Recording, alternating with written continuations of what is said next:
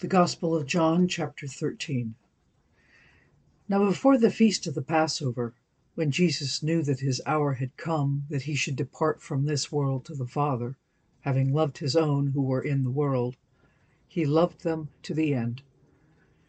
And supper being ended, the devil having already put it into the heart of Judas Iscariot, Simon's son, to betray him, Jesus, knowing that the Father had given all things into his hand, and that he had come from God and was going to God, rose from supper and laid aside his garments, took a towel and girded himself. After that he poured water into a basin and began to wash the disciples' feet, and to wipe them with the towel with which he was girded. Then he came to Simon Peter. And Peter said to him, Lord, are you washing my feet?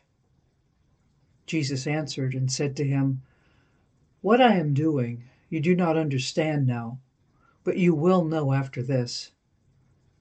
Peter said to him, You shall never wash my feet. Jesus answered him, If I do not wash you, you have no part with me. Simon Peter said to him, Lord, not my feet only, but my hands and my head.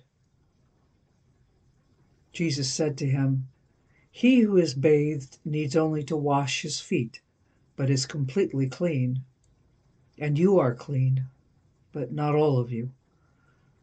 For he knew who would betray him, therefore he said, You are not all clean. So when he had washed their feet, taken his garments, and sat down again, he said to them, Do you know what I have done to you? You call me teacher and Lord, and you say well, for so I am.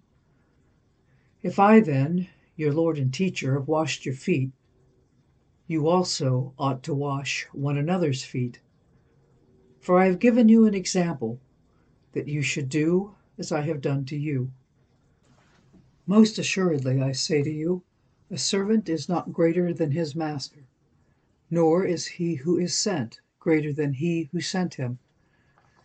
If you know these things, blessed are you if you do them. I do not speak concerning all of you. I know whom I have chosen, but that the scripture may be fulfilled He who eats bread with me has lifted up his heel against me.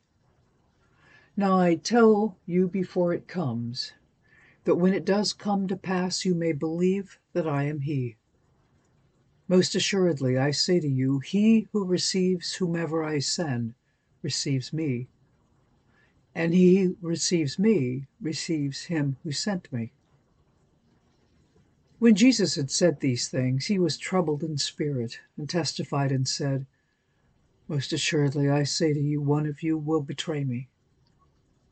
Then the disciples looked at one another, perplexed about whom he spoke. Now there was leaning on Jesus' bosom one of his disciples whom Jesus loved. Simon Peter therefore motioned to him to ask who it was of whom he spoke. Then, leaning back on Jesus' breast, he said to him, Lord, who is it? Jesus answered, It is he to whom I shall give a piece of bread when I have dipped it. And having dipped the bread, he gave it to Judas Iscariot, the son of Simon. Now, after the piece of bread, Satan entered him. Then Jesus said to him, What you do, do quickly. But no one at the table knew for what reason he said this to him. For some thought because Judas had the money box that Jesus had said to him, Buy those things we need for the feast, or that he should give something to the poor. Having received the piece of bread, he then went out immediately and it was night. So when he had gone out, Jesus said, Now the Son of Man is glorified, and God is glorified in him. If God is glorified in him, God will also glorify him in himself, and glorify him immediately. Little children, I shall be with you a little while longer. You will seek me, and as I said to the Jews, Where I am going, you cannot come. So now I say to you, a new commandment I give to you, that you love one another. as I have loved you, that you also love one another.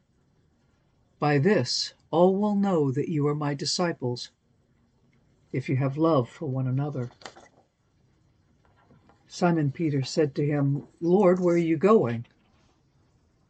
Jesus answered him, Where I am going you cannot follow me now, but you shall follow me afterward. Peter said to him, Lord, why can I not follow you now? I will lay down my life for your sake. Jesus answered him, Will you lay down your life for my sake? Most assuredly I say to you, the rooster shall not crow till you have denied me three times.